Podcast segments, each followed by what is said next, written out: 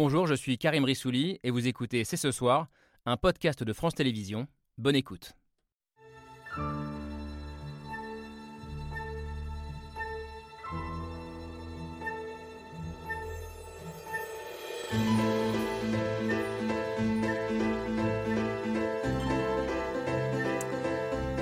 Bonsoir à toutes et à tous, soyez les bienvenus sur le plateau de C'est ce soir. L'Occident utilise cyniquement l'Ukraine et son peuple pour affaiblir et diviser la Russie. Nous n'avons jamais laissé et ne nous laisserons personne faire cela. Nous allons avancer dans la voie de la victoire. Et nous gagnerons pour notre famille et notre patrie. Bonne année, chers amis. Bonne année 2023. Les années passent, les numéros changent, mais il y a malheureusement des actualités et des visages qui sont toujours là. En 2023 comme en 2022, Vladimir Poutine est au Kremlin. Les drones russes continuent de défigurer les villes ukrainiennes et les attaques pourraient même s'intensifier en ce début d'année, selon le ministre des Armées, Sébastien Lecornu, qui affirmait hier que les Russes allaient jeter, je le cite, toutes leurs forces dans la bataille. Alors allons-nous effectivement vers une massification des attaques? Le premier trimestre sera-t-il déterminant? Vladimir Poutine a-t-il concrètement les moyens de ses ambitions expansionnistes? Enfin, si 2022 a été l'année de la guerre, 2023 a-t-elle une chance d'être celle de la paix? Et si oui, qui a les clés de la sortie du conflit? Nous sommes lundi 2 janvier 2023. C'est ce soir, c'est parti.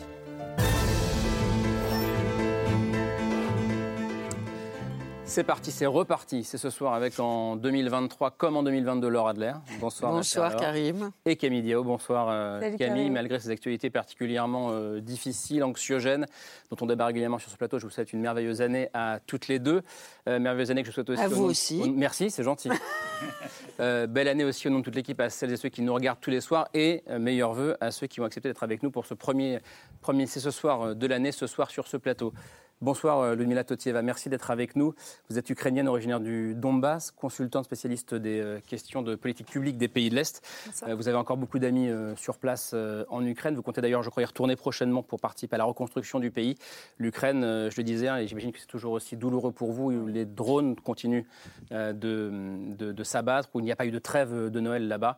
L'armée russe qui donc a, bombardé sans répit, y compris le soir du 31. On va en parler ce soir. Allons-nous vers une massification des des, attaques russes, comme le prédit le ministre des Armées Sébastien Lecornu. Nous aurons l'avis d'un général ce soir. Bonsoir Michel Yakovlev. Bonsoir. Soyez le bienvenu, notamment vous avez été euh, vice-chef d'état-major du commandement suprême de l'OTAN en Europe. Et vous disiez ce matin sur une autre chaîne, Poutine est dans, la logique de gros minet, donc il continuera à taper en 2023 comme en 2022. Euh, Poutine, qui lors de ses vœux de nouvelle année, on l'a entendu tout, à l'heure en début d'émission, a poursuivi sa rhétorique euh, anti-occidentale. Bonsoir Jean-François Colosimo, merci d'être avec nous. On va notamment en débattre avec vous ce soir, directeur des éditions du CERF, historien, théologien, grand connaisseur du monde orthodoxe et de la Russie, et votre dernier livre consacré à l'Ukraine, La crucifixion de l'Ukraine, mille ans de guerre de religion en Europe. Enfin, je posais la question euh, dans le sommaire, 2023 l'année de la paix? Et si oui, qui en a les clés Les Américains? Les Chinois, les Turcs, euh, d'autres puissances, deux visages de la géopolitique pour en débattre avec nous ce soir. Euh, d'abord le géopoliticien Bruno Tertrais, bonsoir. Bonsoir. Soyez le bienvenu, géopolitologue, hein, c'est mieux. Plutôt, ouais. Directeur adjoint de la Fondation pour la... c'est le début d'année, hein, ça va. Directeur adjoint de la Fondation pour la recherche stratégique et puis le journaliste, c'est plus facile à dire. Euh, Pierre Aski, bonsoir. Vous êtes la voix de la géopolitique tous les matins sur France Inter. Et en ce qui concerne les questions un peu d'anticipation comme celle que je pose, y aura-t-il la paix en 2023 Vous disiez dans l'Obs, dans votre dernière chronique, attention, soyons prudents, de vous citer. Les prévisions géopolitiques sont du même ordre que les bonnes résolutions du Nouvel An. Mieux vaut ne pas vérifier ce qu'on a pu dire 12 mois auparavant. Voilà, on va essayer de pas trop se tromper ce soir et quand même essayer de tirer des leçons de 2022 qu'on peut appliquer à cette année qui s'ouvre euh, depuis, euh, depuis deux jours. Merci d'être là tous les cinq pour euh, débattre avec nous ce soir. ce débat qui commence avec l'image du jour, signé Hugo Bernard.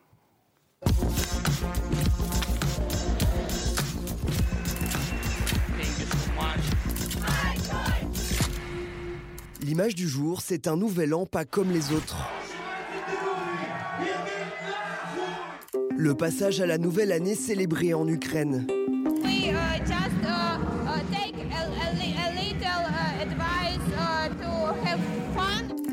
Les Ukrainiens à la fête malgré la guerre, dans des sous-sols, réfugiés dans le métro ou confinés à l'abri, chez eux. Car même pour la dernière journée de l'année, des alertes aériennes n'a pas cessé de retentir et une nouvelle salve de frappes russes s'est abattue sur tout le pays, Ici, les débris d'un drone sur lequel les Russes ont écrit Bonne année. Les bombardements ont tué au moins quatre civils. Кілька хвиль ракетного удару в передноворічний день, террор. Вам никто никогда не простит, никто в мире вам этого не простит. Украина никогда не простит. La Russie, qui veut continuer à terroriser ses voisins ukrainiens, et où pour le nouvel an, Vladimir Poutine s'est mis en scène trinquant avec ses soldats.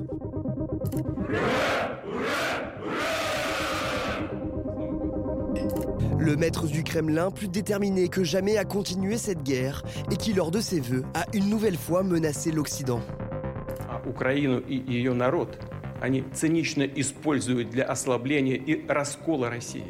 Украину и ее народ они цинично используют для ослабления и раскола России. Мы никогда и никому не позволяли и не позволим этого сделать. Selon les services de renseignement occidentaux, Moscou pourrait lancer une grande offensive dans les semaines à venir, un risque bien réel pour le ministre français des Armées.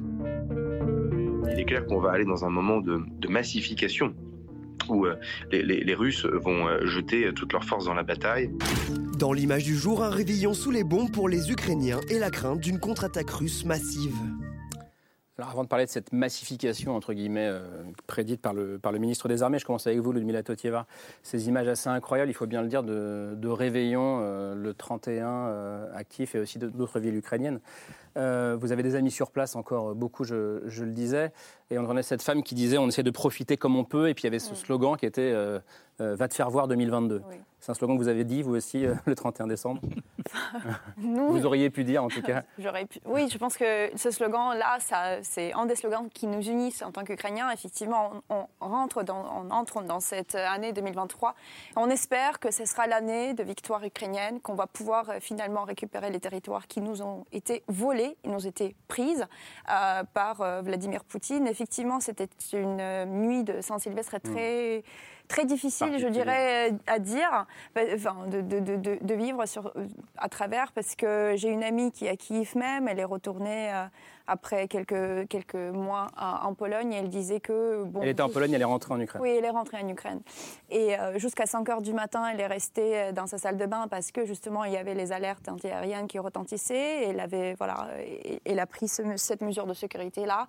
Euh, effectivement, il y avait, malgré tout ça, c'est l'image qui m'ont beaucoup plus marqué, c'est justement euh, quand les gens ils filmaient euh, sur les balcons où tout le monde mm. est sorti, ils ont commencé à soit chanter l'hymne ukrainien, soit dire tous les slogans qui nous ont unis pendant cette année-là, justement. Et euh, vraiment, malgré le, fait qu'il y avait quand même des, explosions qu'on entendait sur arrière-plan.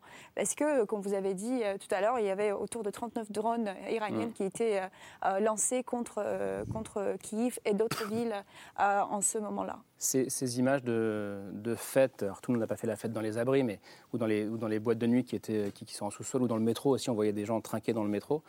Elles vous ont inspiré quoi, Jean-François Colésimo y a là euh, une nation euh, qui se dresse, une nation qui est euh, solidaire, une nation qui sait ce qu'elle veut, et qu'en face, on a une Russie qui, à cause de Vladimir Poutine, se délite moralement, totalement, et de ce point de vue-là, il y a déjà une victoire euh, morale pour les Ukrainiens. Ce n'est pas la victoire qu'ils attendent, mais une immense victoire euh, morale, c'est de traverser cet enfer avec euh, un courage tout à fait incroyable. Mais encore une fois, ils savent que c'est leur liberté qui est en cause. Hmm. Et encore une fois, leur liberté, c'est aussi la nôtre. Donc nous sommes quand même redevables oui, aussi à cette capacité un peu slave, il faut le dire quand même aussi, hein, de, de, pouvoir en quelque sorte danser sur le volcan et, et, de, et, de, pouvoir affirmer cette puissance de vie face à l'entreprise mortifère de Poutine. Oui, bon, c'est quelque chose qu'on a déjà vu, et vous l'avez dit, Jean-François Colessimo, il y a quelque chose de slave. Euh, on le voyait aussi pendant les guerres de Yougoslavie, hmm. euh, notamment à, Sarajevo, euh, dans une ambiance qui était encore pire que ce qui est à Kiev aujourd'hui, comme dans d'autres villes. Pendant, le siège de Sarajevo, vous voulez dire Pendant le siège de Sarajevo, il y a eu deux ans, deux ans de siège, trois ans, je crois, avec plusieurs centaines parfois de, de bombes ou d'explosions par jour. C'était quelque chose de terrible. Et il y avait cette résistance, cette résilience sociétale. Il y avait des concerts en sous-sol. La vie continuait. Alors, il n'y a pas d'équivalent du siège de Sarajevo aujourd'hui dans une grande ville ukrainienne, mais bien sûr, on a vu ça mm. à Mariupol ou ailleurs. Et c'est vrai que je ne sais pas si c'est slave, ça c'est à vous de le dire, Jean-François, mais moi ça, me rappelle, de, même que même si c'est beaucoup plus une guerre de masse que les guerres de Yougoslavie, on y reviendra c'est déjà une guerre de masse. Il y a quelque chose qui rappelle effectivement euh, euh, les conflits yougoslaves. mais on est déjà dans une guerre de masse. C'est quoi une guerre de masse? Mais alors, d'abord, c'est une question de nombre, hein, de nombre de personnes impliquées dans l'attaque et dans la défense, de nombre de missiles et de bombes. Mais quand on a euh, aujourd'hui quelques 105, 110 000 soldats russes hors de combat, vous imaginez bien qu'on est dans une guerre de masse déjà. C'est la première guerre de masse en Europe depuis 1945 par le nombre de personnes impliquées, par le nombre de missiles qui tombent euh, presque tous les jours. Quand on parle de massification, ça veut dire que ça sera encore plus euh, de mm. personnes impliquées, euh, de soldats, de civils, de résistants impliqués dans ce conflit Peut-être, mais j'allais dire que ça va être difficile de faire euh, plus. beaucoup plus. Et je pense qu'on va en parler. Je pense que les Russes vont avoir beaucoup de mal à mettre encore plus de masques qu'aujourd'hui. Justement, on est dans le cœur du débat. Euh, allons-y là-dessus, Général Yakovlev. Quand, quand le ministre des Armées parle de massification dans les, dans les deux, trois mois à venir, dans les mois à venir, c'est ce que dit Sébastien Lecornu. Est-ce qu'on est, selon vous, dans une nouvelle séquence de la guerre? Est-ce que c'est est -ce c'est probable, ce que dit le ministre des Armées? Alors, euh, c'est certain qu'il va se passer quelque chose. Parce que euh, là, on, a une sorte de pause opérationnelle pour des raisons météorologiques, des, maisons, des, raisons de munitions aussi qui, qui, font défaut, mmh. je pense, dans les deux, les deux camps. Ils ont besoin de se réorganiser et tout. Il y aura un dernier spasme. Donc moi, je ne parle pas de massification. Euh, enfin, il y a l'armée russe qui semble-t-il, va se, a, le projet pardon, de se renforcer et de tenter un dernier coup. De ce point de vue-là, oui, ça va être massif. Ils vont, ils vont chercher à faire quelque chose. La dernière carte à jouer, le dernier spasme, pour moi, ça s'apparente à l'offensive des Ardennes de Hitler ça sera un très grand succès comme l'offensive des Ardennes. Et quand il aura perdu sa capacité offensive, euh, il commencera à se faire expliquer. C'est une expression assez forte, hein. un dernier spasme. Euh, spasme, oui. Ouais.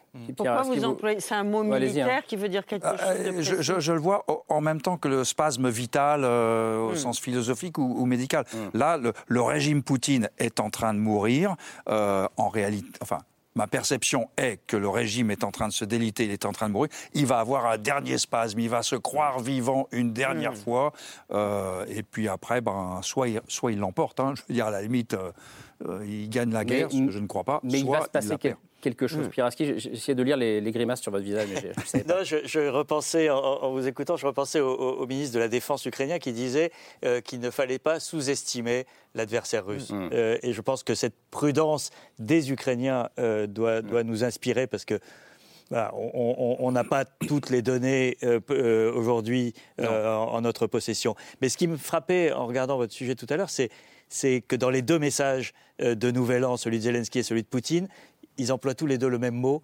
victoire. Hmm. C'est-à-dire qu'ils euh, croient encore tous les deux à leur capacité de remporter la victoire. Et ils le croient sincèrement, d'après vous, Qu'ils le croient sincèrement ou qu'ils veuillent le, faire croire à leur peuple, hmm. c'est une, une, autre chose. Mais simplement, euh, ils ne s'avouent pas vaincus à ce stade de la guerre. Et donc, oui, la guerre va, va, se développer. On le voit hmm d'ailleurs, euh, où aujourd'hui, effectivement, elle est, elle est à l'arrêt sur le, terrain euh, parce qu'il n'y a plus de mouvement de position euh, aussi fort. Mais la guerre, les bombardements, ou des, des, attaques de drones ou de missiles, elle bat son plein. Ce qui s'est passé aujourd'hui même, où 63 militaires russes. Oui, on a, des images. 63 hein. militaires russes ont été tués et selon certains médias ukrainiens, on parle même de 300 morts. 300, voire de 400. ce, qui est, ce qui est absolument colossal. Et ce qui, ce qui est aussi très intéressant par rapport à tout ce que nous disons, c'est que ce sont des conscrits. Ce sont des, des, gens qui ont été euh, pris dans l'armée russe il y a à peine quelques semaines, qui se retrouvent sur le front. Ça s'est passé à, 15 km seulement des lignes ukrainiennes. Et, on voit un amateurisme incroyable, puisque, selon en tout cas les informations dont nous disposons, ils étaient euh, hébergés dans un bâtiment à côté d'un dépôt d'armes. Donc le nombre de morts colossal mm. est dû au fait que les quatre missiles ukrainiens ont, déclenché d'autres explosions par, hum. par, par, celle du dépôt d'armes, et qu'on a hum. comme ça des, vies qui, qui n'ont même pas eu le temps d'être de, d'être confrontées à, à, la guerre et, qui ont déjà été décimées. C'est voilà, un peu le, le, toute la problématique de, cette guerre qui, euh, euh, dans laquelle Poutine est en train de mettre des, euh, de déverser une partie du peuple russe euh, parce qu'il a accumulé les erreurs jusqu'à présent. Euh, c'est assez terrifiant. Et vous, vous parlez de déverser une partie du peuple russe euh, dans cette guerre. En tout cas, ce dont on est sûr, c'est que l'armée russe est en train de gonfler de plus en plus ses, troupes. Et l'objectif qui a été annoncé il y a une dizaine de jours par le ministre de la Défense russe, Sergei Shoigu, c'est d'atteindre bientôt, ou en tout cas à terme, les 1,5 million de soldats sur le front, ce qui est 30% de plus que le précédent objectif de, de soldats dans l'armée. Donc on s'attend dans les prochaines semaines, très probablement, à une nouvelle vague de mobilisation euh, en Russie. Et euh, il semblerait que Moscou s'apprête euh, à interdire la sortie du territoire à tous les hommes de plus de 55 ans, justement, pour éviter la fuite des appelés, puisqu'il y a déjà des centaines de milliers d'hommes russes qui sont sortis du pays depuis le début de la mobilisation partielle. et en attendant, il y a un certain nombre de mesures incitatives qui ont été mises en place pour inciter les jeunes russes à s'engager volontairement dans l'armée. Alors, il y a des incitations financières, comme une prime de 300 000 roubles pour tous les soldats mobilisés. 300 000 roubles, ça correspond à 4 900 euros, donc c'est quand même une somme assez importante euh, en Russie. Euh, pour euh, les morts, enfin pour les familles en tout cas des morts au combat, c'est une indemnisation de 5 millions de roubles. Ça, ça, représente 81 000 euros, 100 fois le salaire mensuel qui est prévu. Et puis il y a aussi d'autres incitations beaucoup plus étonnantes. Par exemple, désormais tous les engagés volontaires ont le droit de faire congeler leur sperme pour s'assurer une descendance au cas où quelque chose leur, arrivait, leur arriverait sur le front. Donc on voit bien avec toutes ces incitations que la Russie est vraiment dans cette logique de mettre le plus d'hommes possible sur le front. Euh, certains qualifient cette stratégie de stratégie de la chair à canon mmh. ou, euh, ou parlent même de soldats à usage unique. Mmh. Euh, Bruno Tartrek, est-ce que cette stratégie du nombre, elle peut changer le cours de la guerre? Parce que je précise quand même que la Russie a quatre fois plus d'habitants que l'Ukraine, donc dispose de réserves d'hommes bien plus importantes. Mais cette réserve est déjà en train de se vider. Euh, la Russie qui vit une crise démographique extrêmement profonde depuis plusieurs dizaines d'années, qui a été très atteinte par le Covid, dont la population, notamment mais pas seulement masculine, a fui en nombre dès la fin février, euh, le réservoir est déjà lui-même en train de se tarir. Ce que vous mentionnez, c'est un détail très intéressant. Il est très cru, mais il faut, il faut revenir dessus, euh, sur le fait de pouvoir assurer sa descendance mhm. a posteriori. C'est assez intéressant parce que c'est pas du tout anodin pour une population qui, encore une fois, est en train de passer de la crise démographique au précipice démographique. Petite parenthèse, on peut se demander si justement l'expansionnisme russe n'est pas une manière de regagner les habitants. Quand on distribue des passeports, on refait des Russes de manière un peu artificielle. Mais moi, je crois que fondamentalement, cette fuite en avant, à un moment, ça ne tiendra plus dans la population. Il y a, on, le sait bien, on en a déjà parlé ici, d'ailleurs, il y a quelques mois, euh, il y a des, mouvements de contestation dans les républiques dites ethniques, c'est-à-dire au fin fond de la Sibérie ou ailleurs, dans le Caucase ou alors euh, en Sibérie, en Broyatie, etc. On voit que ces populations qui ont toujours été les, les mercenaires de l'Empire, d'une certaine manière, ces populations minoritaires, elles en ont assez d'être traitées de cette manière. Et je crois qu'à un moment, ça ne pourra plus vraiment tenir. Ça ne veut pas dire que ça craquera d'un seul coup. Mais en tout cas, je pense que cette fuite en avant aura forcément des limites. Je reviens juste une question, sur, une, sur une question que vous avez posée, la, notion de victoire. Est-ce que Poutine y croit? Hmm. Moi, je suis persuadé qu'il y croit, mais que sa définition de la victoire n'est pas forcément la même que la nôtre, que, la nôtre ou que celle du président Zelensky. Mais un dictateur comme Poutine, parce qu'aujourd'hui c'est un dictateur, ne peut pas dire autre chose. Il est obligé de croire à la victoire. Et je ne suis pas certain que les informations qui lui arrivent euh, soient de nature, parce qu'encore une fois, tout dictateur est entouré de gens qui lui disent Mais oui, Majesté, tout va bien. Mais oui, Majesté, nous allons remplir une grande, euh, nous allons réussir à avoir une grande victoire. Donc moi, je pense qu'il y croit. Je ne sais pas ce qu'en pense Jean-François Colossimo. moi, je pense qu'il y croit. Je précise juste, Jean-François, je précise juste euh, ce que vous disiez. Ça peut pas ne pas craquer dans la société russe. Aujourd'hui, ce soir, le vice-président de la Douma, donc la, Chambre des députés euh, russes, a dit que c'était une énorme bêtise euh, d'avoir mis ces conscrits à côté du dépôt de munitions. Donc même au sein du monde politique russe, ça commence un peu à craquer, même si ce n'est pas euh, colossal. Je vous laisse répondre à la question de, de Oui, mais bien sûr qu'il y a une contestation qui monte. Il faut quand même savoir que les grands contestataires qui seraient capables d'organiser véritablement cette contestation, soit ils sont en exil, soit ils sont en prison.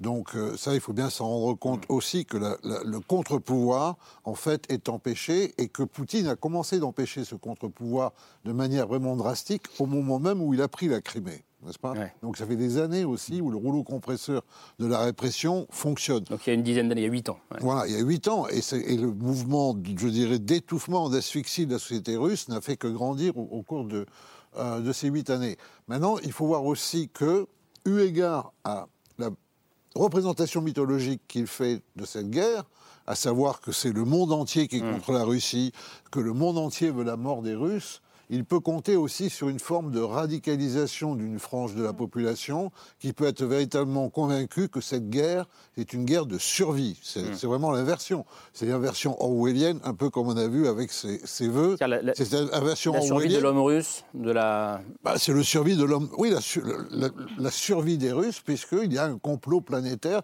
hmm. mené par l'Occident et que, en plus, les Ukrainiens, les frères ukrainiens, les sœurs ukrainiennes ont trahi et sont devenus la tête de pont de ce. Non, mais c'est quand même ça, la représentation qui est donnée aux Russes. quotidiennement en l'absence en raison de la répression, n'est-ce pas hmm. De toute information, contre-information, euh, sauf pour quelques franges de la population. Mais l'essentiel de la population est quand même lobotomisé. Ludmila Totieva. Radicalisation, laquelle vous, vous, vous, mentionnez, elle est là depuis longtemps. Il y, a dans, il y a des études qui étaient faites euh, sur euh, l'état de la société russe et effectivement, il y a le, côté très radical qui veut aller jusqu'au bout dans l'extermination de, des Ukrainiens. Et c'est, ce sont des gens, des nationalistes comme type Ou autres, euh, qui sont de, de, vraiment de extrême droite, si on peut qualifier comme, comme ça. Après, il faut voir est-ce que ces mots de Poutine euh, qu'on voit, hmm. qu'on a vu tout à l'heure, est-ce que ça a l'effet qu'il espère avoir sur sa population? Est-ce que ces mots-là, ils puissent galvaniser véritablement sa population derrière lui? Et moi, j'ai des grosses doutes parce que ce qu'on voit, c'est que avec, euh, il faut que le peuple le croit que c'est une guerre en sorte patriotique parce que Poutine, il vit dans le passé. Il puise toute cette euh, interprétation de la réalité à travers cette prisme du guerre patriotique, il veut amener son, peuple euh, vers une guerre patriotique. Mais est-ce que le peuple le croit? Parce que déjà, euh, la Russie d'aujourd'hui, c'est pas l'URSS d'il y a euh, hmm. quelques années, c'est pas non plus euh, sur le territoire euh, russe à proprement dit, c'est sur le territoire ukrainien, alors un État quand même à part entière, même si dans l'imaginaire russe, voilà, l'Ukraine fait partie de ce, ce monde qu'on partage ou autre. Mais c'est vrai que avec la mobilisation, la première vague, ça a suscité quand même chez la population russe une sorte de voilà de rejet avec certains qui sont partis. Et je me demande, est-ce est-ce que euh, ça ne sera pas euh, de faire vraiment, de se tirer dans la jambe, d'annoncer la deuxième vague de mobilisation, parce que le, ça semble être de le dernier recours, hmm. euh, et essayer de un peu ralentir la, contre-offensive ukrainienne par la masse Est-ce que ça ne sera pas vraiment une sorte de suicide pour, pour Poutine? Parce que la population, dans sa grande masse, effectivement, ils seront contraints d'y aller, mais il y a déjà beaucoup de mécontentement et de incohérence. Mais pourquoi on le fait?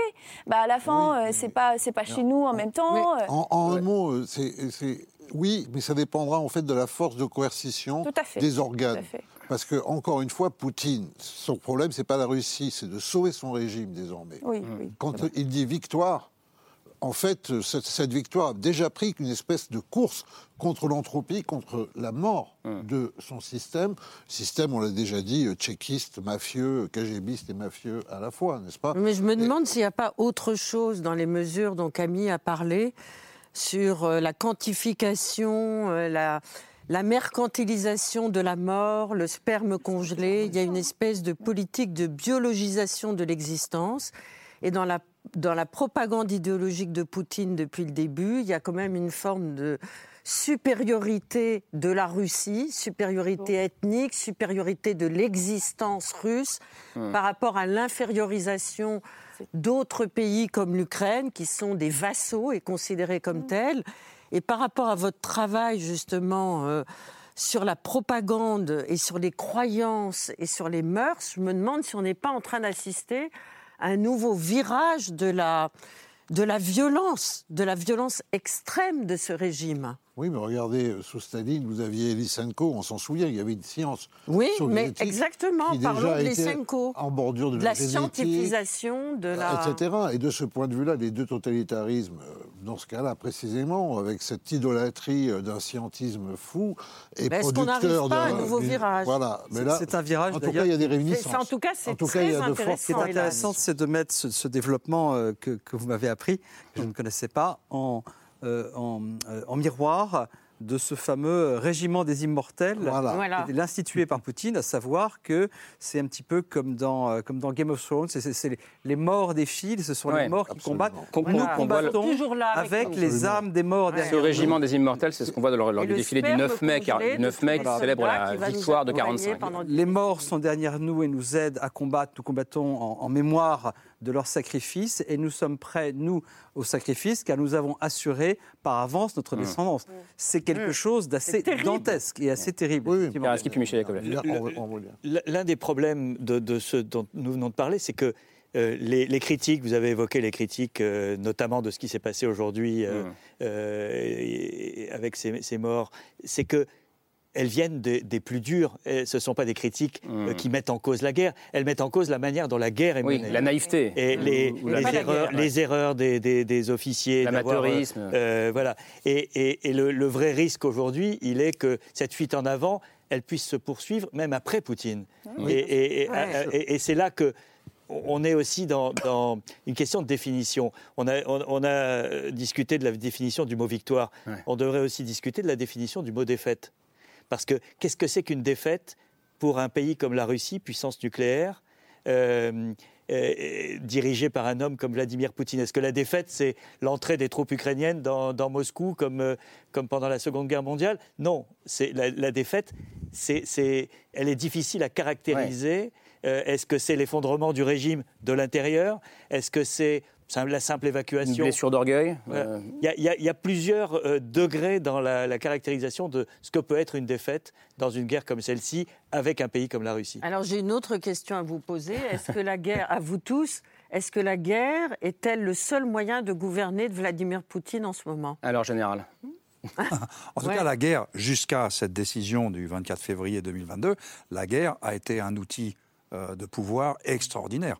Et euh, on l'a vu avec la, Transnistrie, puis la Géorgie, puis le coup de 2014, qui est, qui quand même, au sens militaire du terme, c'est une œuvre d'art. C'est quand même, c'est joliment fait, vous voyez et, euh, Pourquoi, la, Crimée, Ça, a été bien joué, techniquement parlant, ça a été bien joué. L'annexion de la Crimée, vous voulez Oui, et, réussir, réussir à faire tout ça sans réveiller presque l'OTAN, sans que, en dehors des protestations, vous voyez, on, on l'a fouetté avec un spaghetti cuit, et après, la vie a continué. donc, donc là, pour le et, il l'a fait en 2014, à un moment où il y avait un vrai doute en Russie. Maïdan devenait contagieux.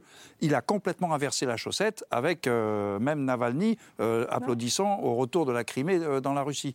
Donc jusque-là, la guerre lui... La Syrie.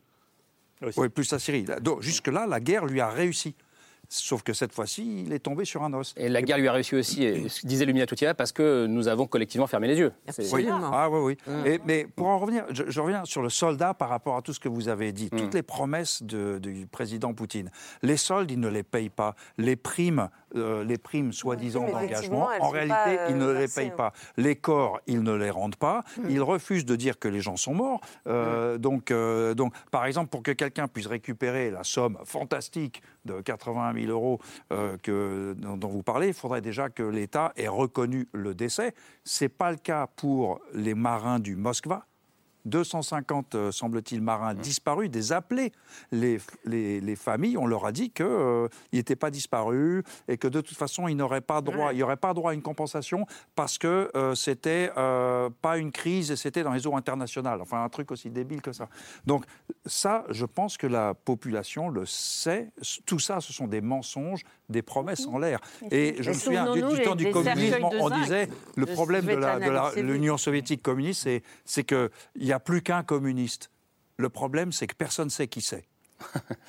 Et aujourd'hui, en Russie, il n'y a plus qu'un poutinien. Le problème, c'est que personne ne sait qui c'est. Donc tous les autres font semblant. Ah, je ne suis pas sûr d'être d'accord avec Michel Yakovlev là-dessus, parce que Poutine, c'est un système. il y a un système. Euh, lui, c'est euh, le chef de bande, c'est le parrain. Il y a tout un système autour de lui. Ils se tiennent littéralement par la babichette, comme on, mm. dit vulgairement. Euh, mais c'est pas Poutine tout seul. Je, reviens juste d'un mot sur la, sur la victoire avant de parler du traitement des, des morts et des morts au combat. Parce qu'il y a quelque chose de très mm. intéressant qu'on a vu, qu'on a vu aujourd'hui. la victoire, ça se mesure au sens politique du terme, pas forcément militaire, vis-à-vis -vis des objectifs qu'on a annoncés. Mm. C'est très simple. Hein, c'est ça. Monsieur Poutine a annoncé, sans le dire, mais un changement de régime à Kiev. C'était ça, la dénazification, euh, c'était un changement de régime. Ça, on sait déjà que cet objectif-là, il a été, euh, il ne pourra pas être rempli. Alors après, les autocrates ont une extraordinaire capacité à dire non, mais c'est pas exactement ça que j'ai dit. En fait, l'objectif c'est ça. Donc c'est pour ça que je disais, de toute façon, quelque part, ça peut encore aujourd'hui être présenté comme une forme de victoire pour lui. Il suffit qu'il rabaisse les objectifs. Mmh même si sur le plan militaire, c'est une raclée. Et ça, et ça en sera, euh, une de plus en plus. Mais je reviens d'un mot sur ce qu'on a vu, ce qu'on a vu aujourd'hui, une, vidéo qui a tourné qui est très intéressante. On voit Yevgeny Prigogine, donc le patron de Wagner. De Wagner. Hein, euh, qui, dans Wagner, une vidéo, la milice, euh, voilà, la milice Wagner. personnellement du, de la gestion des morts et des cadavres de gens tombés au combat. Qu'est-ce que ça veut dire ça? Ça veut dire que il veut montrer que lui au moins, ce que je ne sais pas, c'est s'il agit sur ordre ou s'il agit pour son propre compte. est-ce qu'il veut montrer que lui, Prégogine, il traite mieux ceux qu'il envoie au combat que Vladimir Poutine lui-même? En, même temps, moi, j'ai pas d'hypothèse. C'est peut-être Poutine qui lui a demandé, mais c'est un geste qui a été filmé, qu'on a vu diffusé en vidéo, et c'est un geste qui montre que ce dont on parlait à l'instant, à savoir que le mauvais traitement, le traitement, euh, j'allais dire inhumain, mais je dirais non, euh, l'indignité dans laquelle sont laissés les cadavres des appelés et de soldats Mais il y a vraiment une question quelque anthropologique chose, dans ce qui est en train de se passer en ce moment. C'est tout à fait ça. Et cet aspect anthropologique, je, je, je vais dans votre sens, ah. en disant que là, on est dans, une, dans un traitement de la vie et de la mort qui est extrêmement intéressant à tous égards et avec presque des nouveautés euh, chaque jour. Ce que vous disiez tout à l'heure à propos de, de, de, de la reproduction par avance des, des soldats qui pourraient mourir, le traitement par Prigogine lui-même des, hein, cadavres. Des, cadavres. Il y a des choses très intéressantes qui sont en train de se passer. mais la règle, c'est que le régiment des immortels, c'est quoi? C'est très précisément qu'il faut ignorer totalement les morts du goulag. Oui. Hein, avec la suppression de mémorial. Et de morts, il n'existe en Russie que les morts du grand sacrifice. Et les morts du grand sacrifice qui ont apporté la liberté au monde, parce que c'est eux qui ont arrêté le nazisme, d'où le thème de la dénazification, etc.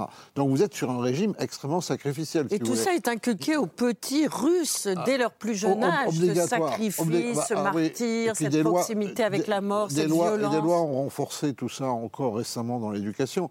Et donc, si vous voulez, d'un point de vue anthropologique, pour reprendre le mot de Loradin, vous êtes quand même sur une espèce d'exaltation quasiment païenne du sacrifice sanglant. C'est là où on en est, tout de même, dans cette représentation. Béni au passage par un patriarche orthodoxe. Ce qui n'est pas le moindre des paradoxes.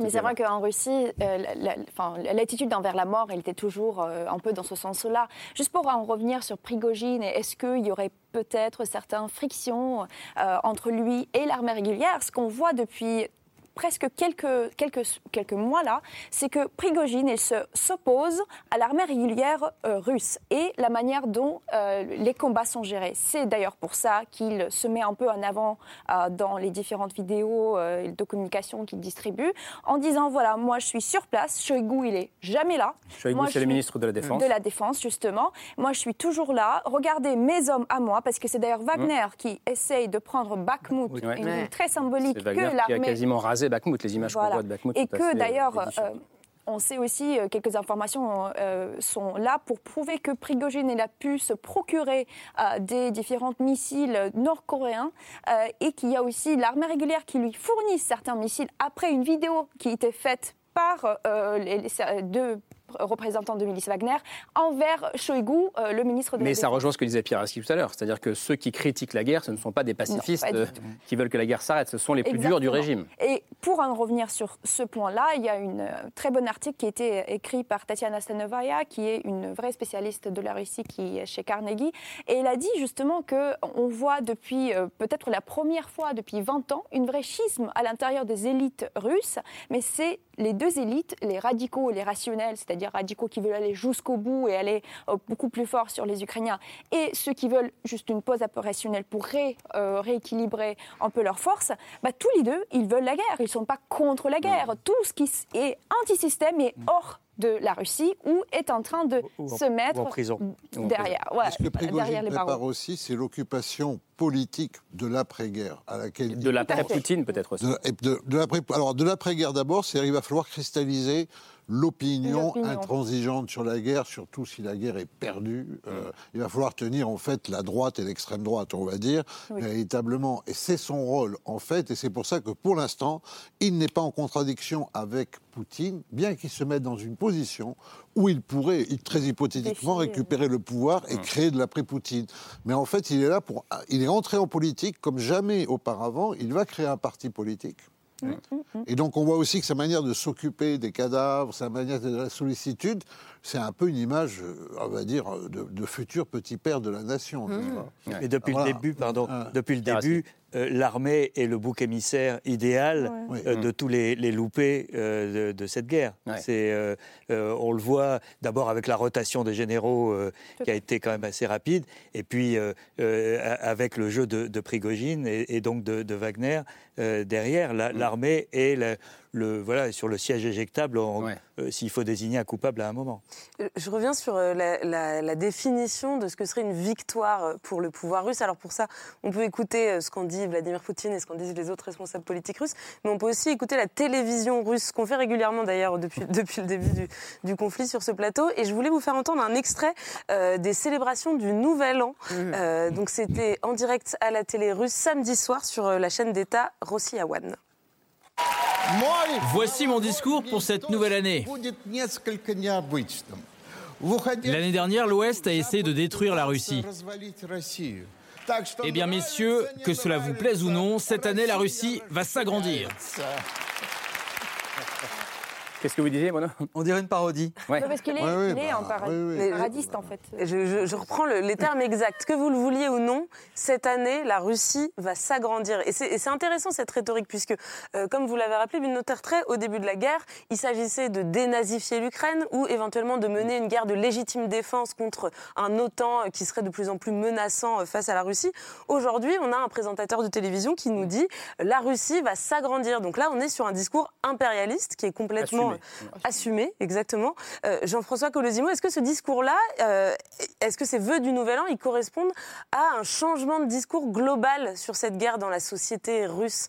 Non, je ne crois pas, parce que vous savez, le problème historique, c'est que euh, je dirais que pour les Russes, de manière un peu générale, on ne va pas non plus essentialiser les Russes, mais soit l'Ukraine n'existe pas, soit les Ukrainiens existent en tant que petits frères cadets, mineurs, euh, euh, qui ont besoin d'être, euh, je dirais, accompagnés vers la civilisation. non, mais c'est, je crois, le problème qu'il y a derrière. Or, de notre côté, dès que ces mêmes Russes deviennent lucides, ils se rendent compte que la Fédération de Russie, aussi grande soit-elle, sans l'Ukraine, c'est une espèce de grande réalité à laquelle il manque un moteur pas, un moteur dynamique, parce que l'Ukraine concentre beaucoup de richesses, mais aussi cette capacité d'être un empire. Ce que disait Brzezinski, le, Kissinger démocrate, n'est-ce pas Sans, l'Ukraine, la Russie n'est plus un empire. Hmm. C'est ça le problème de fond. Donc je pense que l'idée de penser que l'Ukraine ne peut pas exister sans la Russie, eh, c'est une idée très générale. Et donc on récupère en fait et, chez les gens les plus benés, qui ne sont pas forcément les plus offensifs, il y a même l'idée qu'effectivement, on vient les libérer, on vient les aider, les pauvres, sinon ils, allaient tomber euh, dans cette, décadence de l'Occident. Euh, Pire, euh, entre les mains des Polonais. Voilà, etc. etc. Et donc je pense que de ce point de vue-là, oui, la Russie s'agrandit, c'est normal, mais encore une fois, elle n'a pas cessé de s'agrandir, et vous le disiez tout à l'heure, Général. Le véritable problème, c'est que Poutine n'a pendant longtemps été très fort de nos faiblesses. Ah, on, a, on, a, parlé, ça a commencé par la Tchétchénie, Grozny rasé quand même, comme jamais depuis 1945, une ville n'avait été rasée. Ensuite, il y a eu effectivement, on l'a dit, Transnistrie, euh, euh Ossétie, euh, Crimée, euh, etc. La Syrie, la manière dont il nous bouscule en Afrique, je veux dire, en prenant avec la division Wagner véritablement des, des positions tout à fait. Etc. Il a toujours été fort de nos faiblesses, et c'est là où c'est incompréhensible, c'est qu'il avait un tel boulevard, pour dire la vérité, en raison d'une certaine mm. indolence, voire, euh, je dirais peut-être plus certaine forme d'indifférence peut-être euh, du dit Occident et des puissances occidentales. Il avait un boulevard avant le 24 février 2020. Voilà, et là, il, a, il, a, il, a, il renverse l'échiquier et l'échiquier lui revient en pleine figure. C'est ça qui se passe. Oui, Pierre puis Michel. Oui, pour revenir à la, question de Camille, mais le, narratif a changé tellement de fois. Mais il faut se souvenir quand même qu'au début, euh, le texte de Poutine sur le site du Kremlin en juillet 2021, donc quand même plusieurs mois avant l'offensive, commençait par, et signé par Vladimir Poutine commencer par cette phrase la Russie et l'Ukraine ne font qu'un. Donc il y avait, il y avait déjà d'entrée de jeu la visée euh, impérialiste, la, ouais, la visée euh, euh, colonialiste ou impérialiste selon on choisit son mot. ensuite, il y a eu ce discours sur la dénazification. maintenant, il y a le discours sur l'Occident. voilà, on a plusieurs narratifs où vous choisissez, et c'est d'ailleurs la faiblesse, c'est la faiblesse de, de, la Russie de ne pas avoir un narratif unique. C'est-à-dire, on ne sait plus tellement pourquoi ils font la guerre. Est-ce que c'est pour mettre la main sur l'Ukraine ou pour euh, abattre l'Occident ou pour... Euh, c'est tout cela à la fois, parce que, comme, comme vous disiez à l'instant, euh, c'est une, superposition de, récits, mmh. mais cette superposition, elle a toujours été là. La Russie se voit, la Russie de Poutine et la Russie tout court, c'est toujours vu menacée par l'Occident. L'idée de dire... Elle a été quelquefois, hein, quand même, à sa décharge. Certes. Particulièrement à sa naissance. Certes, mais en tout cas, depuis, dire, euh, depuis 30 ans, ça faisait partie intégrante du narratif de Poutine. L'idée de dire, nous, notre combat historique, c'est la lutte contre le nazisme, ça a toujours été là. Euh, l'idée de dire, je reprends les termes de Vladimir Poutine, les frontières de la Russie, elles ne sont nulle part, c'est quelque chose qui n'est pas nouveau. L'idée de dire, euh, l'Ukraine est une petite sœur, nous faisons partie du même monde, ça n'est pas nouveau. Donc cet empilement de récits, c'est selon les moments, selon les publics, hmm. on ajuste le discours, mais ça n'est pas, on a un récit, une justification, on voit que ça ne marche pas, on passe à une autre toutes ces justifications, tous ces récits se sont toujours empilés dans le discours de Poutine. Michel École. moi, je crois que très fondamentalement, la, la première production historique de la Russie, c'est le malheur. Ils sont les champions du monde dans la production du malheur, c'est leur truc. Et avoir à côté d'eux un frère, enfin, ou une sœur, l'Ukraine, qui découvrait le bonheur parce que l'Ukraine était, euh, moi j'ai travaillé un peu là-bas, c'est un pays qui est vers l'avant, avec une jeunesse ardente, avec, euh, avec un vrai espoir. Alors oui, ils ont des problèmes, la corruption, etc. Mais, mais ils avaient à côté d'eux un pays heureux, prêt bah à être euh, heureux. Et là, du coup, exporter le malheur, c'est leur truc, et c'est ce qu'ils font mmh. fondamentalement. D'où la casse d'ailleurs, et cette joie sadique à continuer à casser, à imposer l'hiver. Vous voyez le froid, la mmh. souffrance, les sirènes comment, comment ils se complaisent à, en jouer à la télévision. mais ils exportent leur malheur, c'est leur truc. Ils exportent plus de malheur que de Ils mettent dans le malheur aussi. Pas, ne faut pas essentialiser les Russes à ce point. Ce n'est pas, la production du malheur. on a un régime post-totalitaire on n'a pas fait le travail de nettoyer ce régime. On a collaboré pendant des années avec ce régime, on l'a laissé grandir. voyez et c'est ce régime qui tue les Ukrainiens et qui est en train d'étrangler les Russes. Et des Russes qui veulent une autre Russie. Il y en a quand même aussi beaucoup, particulièrement parmi les, le peu d'élites. Mais on est le peu d'élites que Poutine a laissé fleurir. On est le 2, Jean-François Jean on est le 2 janvier 2023. On se pose la question de combien de temps peut durer cette guerre. Tout ce qui se dit là sur le régime de Poutine aujourd'hui, montre bien qu'on entre dans une guerre d'usure, dans une guerre qui, va, qui devrait durer. D'ailleurs, l'une des images des dernières, euh, de, de, 2022, euh, de la fin de l'année, c'est euh, Zelensky qui était à la Maison-Blanche avec, avec Biden pour demander plus de soutien, notamment militaire. Euh, les systèmes de défense qui vont être livrés aux Ukrainiens, dites-moi si je me trompe, euh, Général, ça devrait prendre plusieurs mois avant qu'ils soient opérationnels. Sauf s'ils y ont déjà travaillé, travaillé avant, mais ça, je C'est une option Bon. Il n'est pas exclu qu'on euh, attend la décision politique, mais en réalité, les gens, les gens se préparent. Sinon, ça peut montrer quand même qu'y compris côté ukrainien, on se prépare à une guerre longue. Ah bah oui, ça, c'est très Personne ne croit à une victoire rapide en Ukraine. On croit que dans notre main, il y a cette possibilité de terminer avec cette guerre-là dans cette année 2023. Mais ça, c'est effectivement notre volonté, notre résilience de le faire, mais c'est aussi l'Occident. Est-ce qu'il est capable, il est aussi dans cette même espoir et cette même vision, de euh, nous faire, de, nous donner ce, dont on a besoin pour justement accélérer cette victoire. Parce que ce que nous, on a l'impression, c'est que voilà, on va, l'Ukraine n'est pas tombée dans trois jours, très bien, on va voir comment ça va. Oh ben ça va très bien, ok, on va donner des armes, mais attention, attention, on fait quand même beaucoup d'attention. Effectivement, Poutine, il fait jouer sur des peurs. Ce qui a été promis, ce qui a été promis par les, par les Américains notamment, c'est pas rien, euh, les systèmes de défense euh, patriotes. Euh, patriotes même. Non, c'est pas suffisant, vous dites? Non, mais Pardon, je ne voudrais pas vous interrompre. Il n'y a rien aujourd'hui qui soit dans le tuyau en provenance des États-Unis ou d'Europe qui soit de nature à renverser complètement la dynamique ou plutôt à faire subir un saut qualitatif mm. à, à l'Ukraine dans les mois qui viennent. rien.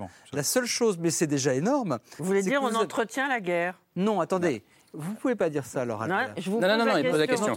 Si vous, ou alors, voulez-vous que la France entre en guerre? Non, non, que l'Europe entre en guerre? pose une alors là, question. effectivement, non, mais quand vous dites, si quand vous dites qu'il y a, rien dans, il y a rien dans les tuyaux, mais qu'est-ce qu'il pourrait y avoir de plus? Il n'y a rien dans les tuyaux qui ne soit de nature. Mais qu'est-ce qu'il pourrait y avoir de plus? Mais justement, je ne vois pas aujourd'hui, hors d'une intervention directe des forces occidentales hmm. en Ukraine, ce qui pourrait tout changer. Alors bien sûr, on peut imaginer qu'on leur donne des divisions entières de chars et des escadrons euh, entiers euh, d'avions de combat. Il faudrait des mois et des mois et des mois, mmh. si ça se faisait, pour les former. Il faut voir que les capacités occidentales de production de matériel, elles s'essoufflent aussi. Elles ne sont pas illimitées. Donc moi, je crois, je, vois, mmh. euh, je, vois le verre à moitié plein. Le verre à moitié plein. si j'étais ukrainien, je le verrais à moitié vide. Mais je dois dire qu'en tant qu'occidental, ce que je trouve qui est quand même remarquable, c'est que Zelensky a garanti qu'au moins pour toute l'année 2023, le soutien militaire américain soit là. Il a par sa présence, par sa force morale de persuasion et par le soutien des Européens aussi, garantit à mon sens que la solidité des opinions européennes et des, décideurs européens sera là aussi tout au long de l'année 2023. Et c'est pour ça que je pense que fondamentalement, dans ce qui est une épreuve de force, mais aussi, j'inverse, une épreuve, de faiblesse, euh, ça sera le plus faible qui perdra. Et je pense qu'à ce jeu-là, euh, c'est la Russie qui finira par perdre. Maintenant, il, se pourrait qu'il y ait un événement qui change la perspective. Je ne sais pas ce que ça pourrait être, mais encore une fois, si, j'étais ukrainien, je voudrais plus, je serais comme Zelensky, je demanderais davantage, mais il n'y a pas grand-chose qu'on puisse aujourd'hui offrir qui changerait radicalement la donne. Je vous donne la, parole dans un instant parce que je posais la question et ça rejoint ce que vous disiez. Est-ce que quelqu'un détient aujourd'hui les clés de, la paix, euh, détient les clés de la fin de ce conflit? Est-ce que ce sont les Américains, est-ce que ce sont les Chinois, les Indiens, euh, d'autres puissances? On poursuit le débat, mais d'abord on regarde le billet de Pierre Michel.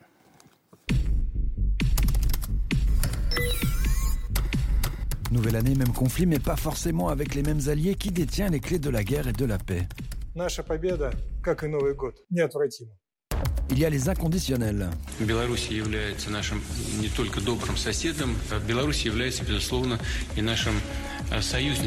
Il y a le soutien indéfectible de la Biélorussie à la Russie.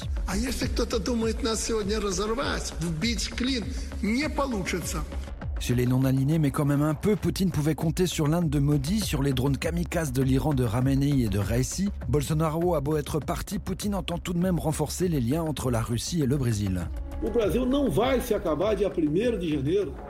Mais au premier plan et en première puissance, il y a encore et surtout le soutien de la Chine.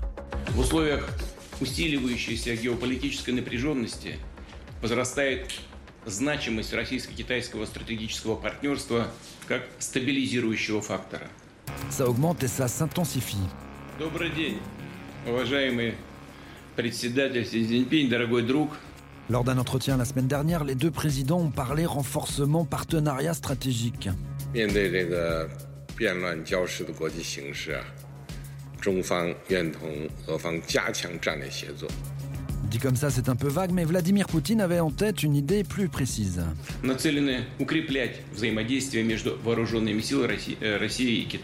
Rapprocher les deux armées, peut-être pas non plus une proposition depuis éludée par Xi Jinping à une différence de vue sensible sur le conflit. смотрим на причины, ход и логику происходящей трансформации глобального геополитического ландшафта.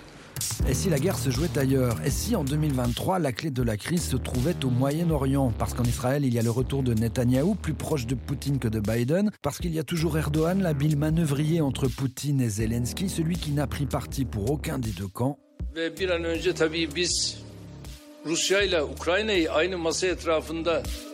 Quelle résolution pour 2023 Peut-être celle de la guerre. Allez, chose première, chose du Pierre Assis. Est-ce que, euh, si on exclut l'Ukraine et la Russie de cette question, un pays aujourd'hui dans le monde a plus qu'un autre, plus que les autres, les clés euh, d'une potentielle paix pas à ce stade, parce qu'on voit bien que, euh, les conditions d'une négociation n'existent pas aujourd'hui.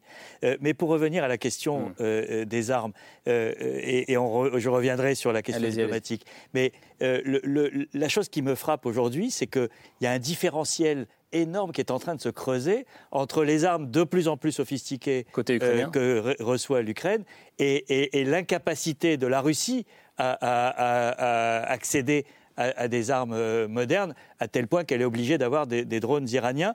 Pourquoi? Parce que, comme on l'a vu dans le sujet, la Chine ne livre, ne livre pas d'armes. Et ça, c'est quand même la, chose la plus euh, euh, complexe à comprendre. La, la Chine soutient à 100% les objectifs de Poutine. La remise en cause de l'hégémonie occidentale, euh, la remise en cause de, hmm. l'ordre mondial, euh, euh, c'est un objectif partagé par Poutine et par Xi Jinping. Mais la Chine ne veut pas risquer de subir des sanctions qu'on appelle les sanctions secondaires. Si la Chine demain livre une arme avec un semi-conducteur, ce semi-conducteur aura une petite parcelle de production américaine parce mm. que euh, les machines qui produisent euh, les semi-conducteurs euh, sont essentiellement occidentales.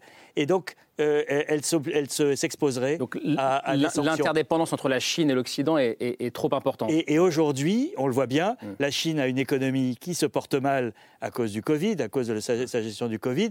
La Chine est en train, le gouvernement chinois est en train d'injecter des, milliards de dollars pour relancer la machine mm. économique. Ce n'est pas le moment d'avoir des sanctions. Donc, il y y a ce jeu très complexe euh, entre une alliance politique entre Xi Jinping et, Poutine et une absence de, concret de l'autre côté euh, qui, doit pas mal agacer Poutine. quelque part, pour peut-être prolonger un peu la question de l'or tout à l'heure, euh, sans vous agacer, Bruno Tertrais, est-ce qu'au fond, à part peut-être les Européens, tout le monde n'a pas intérêt à ce statu quo?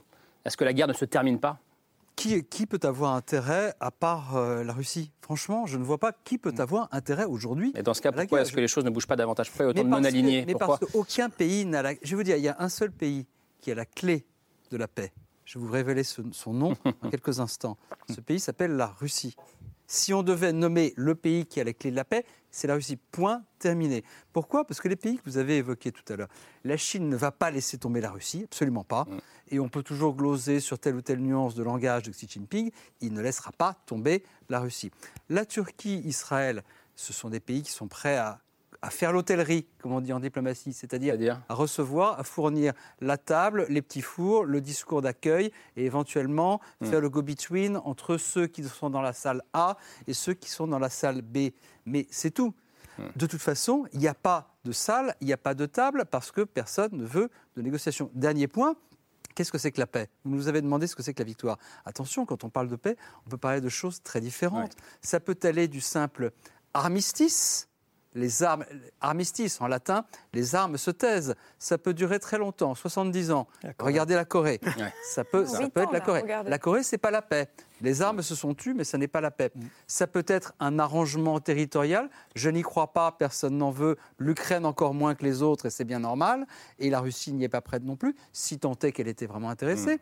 Ou ça peut être tout simplement la défaite Total. Hmm. Parfois, on dit, et certaines de nos autorités politiques se laissent à dire, de toute façon, il y aura bien un moment une table de négociation, il faudra bien négocier. Hmm. Je ne compte plus le nombre de gens qui l'ont dit en Europe, aux États-Unis. Non, ça n'est pas vrai. Bien des conflits dans le monde se sont terminés sans table de négociation. Par une défaite. Oui, capitulation. Bah, c'est ça, on a dit, euh, voilà, le, le, chef de notre euh, euh, Conseil de sécurité et de défense, il a dit, bah, écoutez, on peut prendre la capitulation de la Russie, même étant debout. Il n'y a pas de problème. Pas besoin de table de négociation. C'est pour revenir sur la question. Pas besoin de s'asseoir. Ah bah oui, pas besoin de s'asseoir.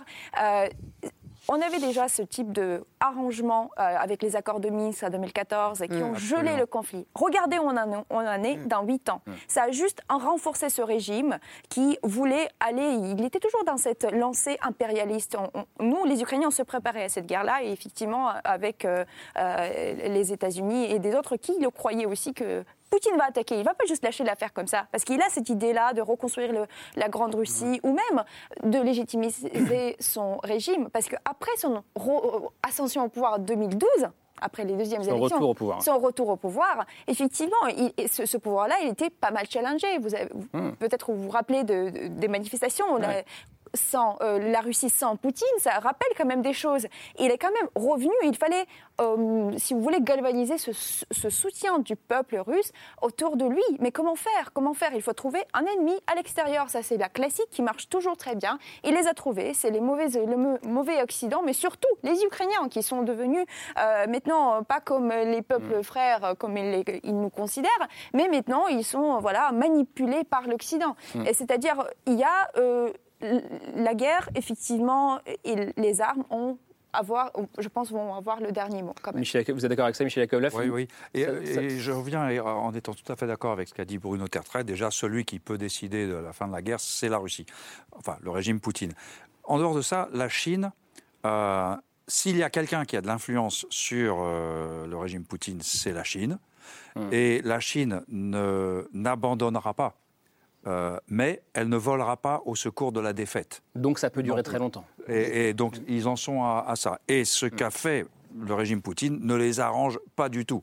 Et euh, voilà. Mm. Mais le pire, c'est dans ces, perspectives en négociation et tout, le pire est une paix imparfaite qu'on essaie de vendre, et je comprends la, crainte des, Ukrainiens, ah qu'on essaie de vendre une paix à tout prix, une paix imparfaite. Mm. Mieux vaut une paix imparfaite que la guerre, parce que nous savons tous que une paix imparfaite, c'est une trêve. Et on relancera la guerre au tour suivant, quand euh, le régime sera prêt à nouveau. Hmm. Donc, euh, donc ça, cette perspective-là, vous parliez de paix, on ne peut pas accepter n'importe quelle paix. L'une des inconnues de, de, cette affaire aussi, c'est pourquoi des pays comme l'Inde, comme le Brésil maintenant hmm. avec euh, Lula, et comme d'autres puissances moyennes, régionales, intermédiaires, ne veulent pas condamner euh, la Russie mm. et ne se désolidarisent pas de la Russie. Et ça, c'est un, sujet extrêmement important qui en dit long sur le monde dans lequel euh, nous sommes mm. aujourd'hui et, qui euh, nous renvoie à notre posture d'occidentaux et, à notre hmm. histoire. Et, je pense que euh, ça fait partie des leçons qu'il faudra de 2022 pour 2023 en tout cas. Et, voilà. Et puisque vous évoquez le Brésil, je voulais juste rapidement vous, vous montrer une, une image euh, qui date d'il y a deux jours, donc la veille de l'investiture de, de, Lula, qui a été investi président le 1er janvier, et qui rencontrait une haute responsable russe proche de Vladimir Poutine, qui s'appelle Valentina Matvienko, qui est la présidente du Conseil russe, donc c'est la chambre haute du Parlement. Et donc il l'a rencontrée à la veille de, de son investiture et, cette image, elle dit beaucoup quand même. Crois qu'on l'a déjà dit, mais il faut le répéter. Le, le discours de Poutine, je dénonce un Occident menteur, hypocrite, euh, pour lequel les droits de l'homme ne sont jamais qu'en fait un levier de son hégémonie. Des choses à géométrie variable. Euh, voilà, ben, ce discours-là, effectivement, il est reçu, ce qui ne veut pas dire qu'on veuille mm. soutenir Poutine. De la même manière que je pense que la Chine, l'Inde, le Brésil, etc., veulent à la fois que la Russie soit affaiblie, mais pas trop. Le véritable problème qu'on a, c'est véritablement aujourd'hui qu'il y a que Poutine se sert de cette contestation latente, qui à mon sens n'est pas non plus sans fondement. Il faut mmh.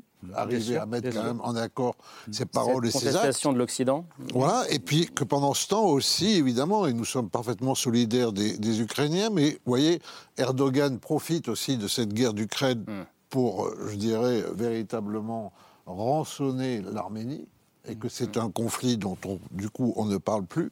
Il y a des conflits très importants. On précise parce que, parce que l'Arménie était censée être euh, protégée entre guillemets aussi par la Russie, qui du coup. Bien sûr, avec l'accord de Poutine. Vous voyez bien le cynisme de Poutine qui lâche les Arméniens euh, de manière tout à fait euh, complète, puisque Erdogan, la Turquie étant l'allié de l'Azerbaïdjan, mm. le, Haut-Karabakh aujourd'hui est sous blocus. Mm. Et puis finalement, là aussi, bon, que faisons-nous? Il y a des guerres en Afrique qui sont interdépendantes aussi, en raison de la question des céréales, des possibles euh, euh, révolutions du pain, etc., et du fait que les Russes, les Turcs, sont, les Chinois sont très présents aujourd'hui euh, en, Afrique et qui ne sont pas là pour aider les Africains à mm. prendre en main leur destin et à se développer, puisqu'il y a aussi une logique de pillage. Ce fut le cas de l'Europe naguère, mais c'est aujourd'hui le cas de ces nouvelles puissances, n'est-ce pas? Donc je pense que l'Ukraine, c'est un signal aussi, ce qui ne veut pas dire qu'il ne faille pas la paix pour les Ukrainiens, ils font plus que la mériter, mais c'est un signal, je pense, aussi un peu de révision quand même de notre conception du monde et de ce qu'on appelle l'Occident, entre gros guillemets. Qu'est-ce que cet Occident-là aussi est capable d'apporter comme souci d'égalité et de justice qui soit tout de même un peu plus réel, un peu plus fondé, de manière à ce que des tyrans et des autocrates comme Poutine ne puissent pas prendre prétexte, euh, Et d'essayer de, de, solidariser les masses de l'hémisphère sud contre ce prétendu Occident qui, encore une fois, en plus, a une existence assez floue, parce que je ne suis pas sûr que les États-Unis et l'Europe aient tout à fait les mêmes visions, n'est-ce pas? Et puis qu'il y a aussi une exception en Europe, c'est la France, puis c'est la seule puissance nucléaire. C'est l'un des enjeux, puisqu'on parle des, des mois à venir, essayer de faire que ces pays du Sud global, comme on l'appelle aujourd'hui, euh, rejoignent nos positions et plus celles des autocrates comme Poutine, Erdogan ou d'autres. Je, pense qu'ils ne rejoindront pas euh, nos positions parce qu'ils sont euh, dans cette posture qui est de dire, ils nous tendent un miroir en disant vous avez peut-être raison sur le dossier de l'Ukraine, et effectivement, mm. la Russie a violé la Charte des Nations Unies, mais vous en avez fait autant, et vous continuez à vous asseoir sur d'autres sujets. Euh, je rappelle qu'il y, a trois jours, il y a eu un vote à l'Assemblée générale des Nations unies euh, sur euh, la, possibilité de renvoyer devant la Cour internationale de justice l'occupation de la Palestine par Israël. donc le fait que les résolutions passées de l'ONU n'ont pas été appliquées. L'Occident s'est abstenu. Mmh. La France s'est abstenue dans ce vote et une majorité dans le monde a voté pour cette résolution.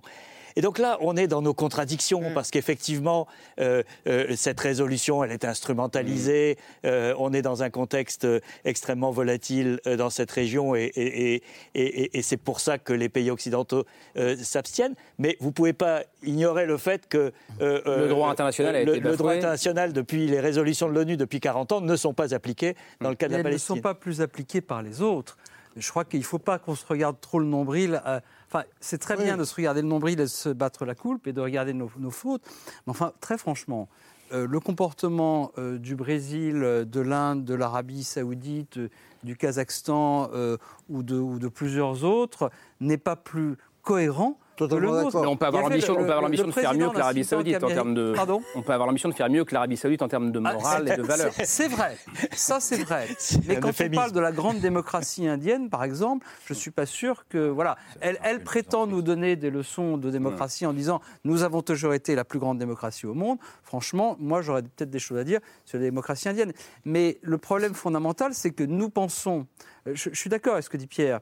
Euh, mais euh, nous pensons que cette guerre, ce n'est pas seulement une question de valeur et de principe, nous pensons qu'elle a beaucoup plus de répercussions concrètes sur la vie et les économies et les sociétés de ces pays que bien des conflits dans le monde, y compris les plus tristes, les plus longs et les plus scandaleux.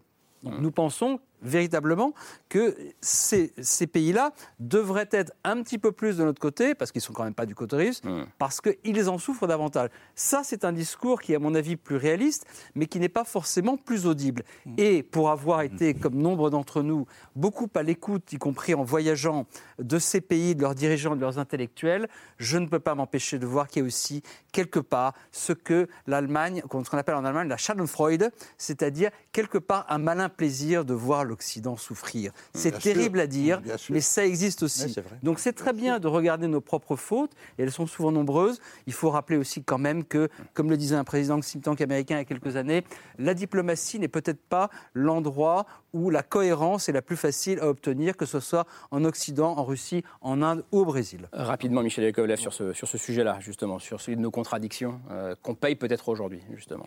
Oui, nos contradictions, euh, je suis tout à fait d'accord avec ce que, ce que vous dites, cette perception de deux poids, euh, deux mesures. Mais, euh, mais bon, je ne suis pas diplomate. Pour, pour, moi, nous avons commis une erreur, et je reviens sur ce qu'on a dit tout à l'heure. On a laissé le régime Poutine trop longtemps faire ce qu'il avait fait. Et c'est ça notre part de responsabilité dans cette guerre. Et à la limite, le président Poutine pourrait nous, en vouloir de l'avoir euh, laissé faire euh, cet enchaînement euh, débile. Vous voyez ce que je Le jour où il aurait perdu, il dirait, vous, donc, auriez dû m'arrêter avant. Donc oui, pour moi, la, grande, la grande faute de l'Occident, c'est la passivité. Rapidement avant le, coup de cœur de l'or pour ce soir. Juste d'où l'importance de la victoire de l'Ukraine, c'est ce symbole-là que s'il y a des, des pays occidentaux qui soutiennent les choses pour lesquelles les Ukrainiens se battent, des choses qui sont internationalement reconnues. C'est-à-dire, les frontières ne doivent pas être violées, qu'il y a des, crimes de guerre qui étaient commis sur le territoire ukrainien par des Russes, qu'ils soient punis. Si ce, ces choses-là sont obtenues dans le sens où il y a la victoire ukrainienne et aussi la poursuite pour tous les crimes de guerre que les Russes ont commis sur le territoire, ça c'est un, symbole très fort et c'est un message très fort pour tous les autocrates et qui, qui peut-être essayent de concocter quelque chose sur les territoires qui sont à côté. Et si l'Occident n'est pas à la hauteur de ce moment-là, ben oui, dans ce cas-là, c'est. Il faudra que les Ukrainiens le soient aussi. Ah ben nous, on, nous y sommes quand même. En termes de droit international. Nous y sommes. Là, on termine avec un Ukrainien, il y a le droit, Mais il y a aussi la philosophie et la philosophie morale. Et je ne savais pas que vous seriez là sur ce plateau ce soir, mon cher Jean-François, mais je vais parler d'un livre que vous allez publier, d'un philosophe que nous avons reçu sur ce plateau il n'y a pas si longtemps, que nous admirons beaucoup, qui est ukrainien, qui s'appelle Constantin Sigov, qui est épris de philosophie. Et ce livre, qui paraît dans trois jours exactement, s'intitule Le courage de l'Ukraine. Je pense que ce titre est important à souligner parce que ce mot de courage, vous l'incarnez, vous, vous, ce peuple ukrainien, et vous nous donnez une leçon. Et d'ailleurs, le, sous-titre de Constantin Sigov, c'est une question, pas une leçon, une question pour les Européens. Pourquoi une question pour les Européens? Alors Constantin Sigov déploie une argumentation avec plusieurs thématiques. D'une part historique, la vision de Constantin Sigov, philosophe, c'est de dire que Vladimir Poutine croit toujours qu'il vit en Union soviétique et applique les mêmes systèmes que Staline, qui est son modèle euh, historico-politique. Sauf que la colonne vertébrale de M. Poutine, ça n'est ni le peuple, ni le prolétariat, mais c'est le KGB, donc le FSB. Il déploie, Constantin Sigov, une autre thématique qui est celle aussi du peuple ukrainien qui est en train d'incarner les valeurs civilisationnelles de l'Europe. Et ce que vous faites en ce moment par votre courage quotidien et par les épreuves qui vous sont imposées nous, les Européens, nous devrions en tirer les leçons en termes de philosophie politique, mais de philosophie aussi pour notre futur démocratique, car on ne l'a pas dit depuis le début de cette émission, mais 23, ça commence pas très bien. Il y a 43 pays démocratiques dans le monde et il y a un affaiblissement général de la démocratie. Je pense que nos amis sur ce plateau ne vont pas dire le contraire. Et donc l'Ukraine est l'incarnation de nos valeurs du futur. Et puis je voudrais terminer sur un dernier volet que déploie Constantin Sigov, dont vous êtes un spécialiste, ce volet-là, c'est le volet spirituel et spiritualiste. Il se trouve que même Noël a été politisé dans votre pays, l'Ukraine, puisque à cause de l'Église orthodoxe, et du patriarcat de Moscou, eh bien, vous n'aviez pas le droit de fêter Noël comme tout le monde le 24 décembre, mais seulement le 7 janvier. Et il y a en Ukraine un sursaut de démocratie à l'intérieur de l'orthodoxie ukrainienne, puisque certains prêtres orthodoxes ont décidé dans leurs églises d'aller fêter Noël le 24 décembre comme un geste politique. Et donc cette élévation spirituelle, cette scission spiritualiste et peut-être aussi un des vecteurs du futur démocratique de l'Ukraine. En tout cas, c'est une des conclusions du livre de, ce philosophe extraordinaire qui est Constantin Sigov. Juste un mot, parce que vous avez un peu réagi. Euh, non, non, c'est euh, Constantin Sigov. Euh, que vous éditez donc, hein, En plus, c'est euh, voilà, c'est pas pour dire, c'est pas pour amener les choses à nous. Mais, non, non, mais je savais pas que vous étiez. c'est un, grand, c'est un grand c'est un grand francophone, c'est un grand francophile. Il a enseigné à l'école pratique pendant des années. C'est aussi un éditeur lui-même qui publie beaucoup de choses qui viennent de France, pas que de France, à Kiev voilà, c'est cette figure euh, finalement de, euh, de l'homme lettré, de l'homme philosophe. Euh, très slave aussi dans, dans, sa dimension. Et sur l'histoire du patriarcat de Moscou, de l'émancipation Non, alors là, on n'a pas le temps. Ah bon, on pas... ah, il nous reste une année quand même. On va pas y aller. En deux mots, c'est le patriarcat de Constantinople qui est la primauté sur l'orthodoxie qui a permis effectivement aux Ukrainiens orthodoxes, de fêter Noël. 7 Ukrainiens sur 10, de trouver leur liberté ecclésiastique qui ah, avait été là aussi prise par Moscou. Bah, je vous renverrai au livre de Jean-François Colosimo lui-même, pour le coup. Bah, la crucifixion de l'Ukraine, mille ans de guerre de religion. C'est bien fait quand même. Hein. Mille ans de guerre de religion en Europe, ça c'était chez Albin Michel. Merci d'être venu dialoguer avec nous ce soir. Merci euh, Ludmila Taotieva d'être venu. Merci Bruno Tertrais. Merci euh, Michel Yakovlev. Merci à vous, Pierre Aski. Demain matin, 8h17. Mm. Euh, sur l'Ukraine. Sur l'Ukraine. Ah, bon, eh écoutez, on vous écoutera avec attention. Donc, 8h17 sur France Inter. Euh, merci Laure, merci Camille. on se retrouve euh, demain, autour de 22h45. Et merci à vous qui nous regardez pour votre fidélité. Ciao.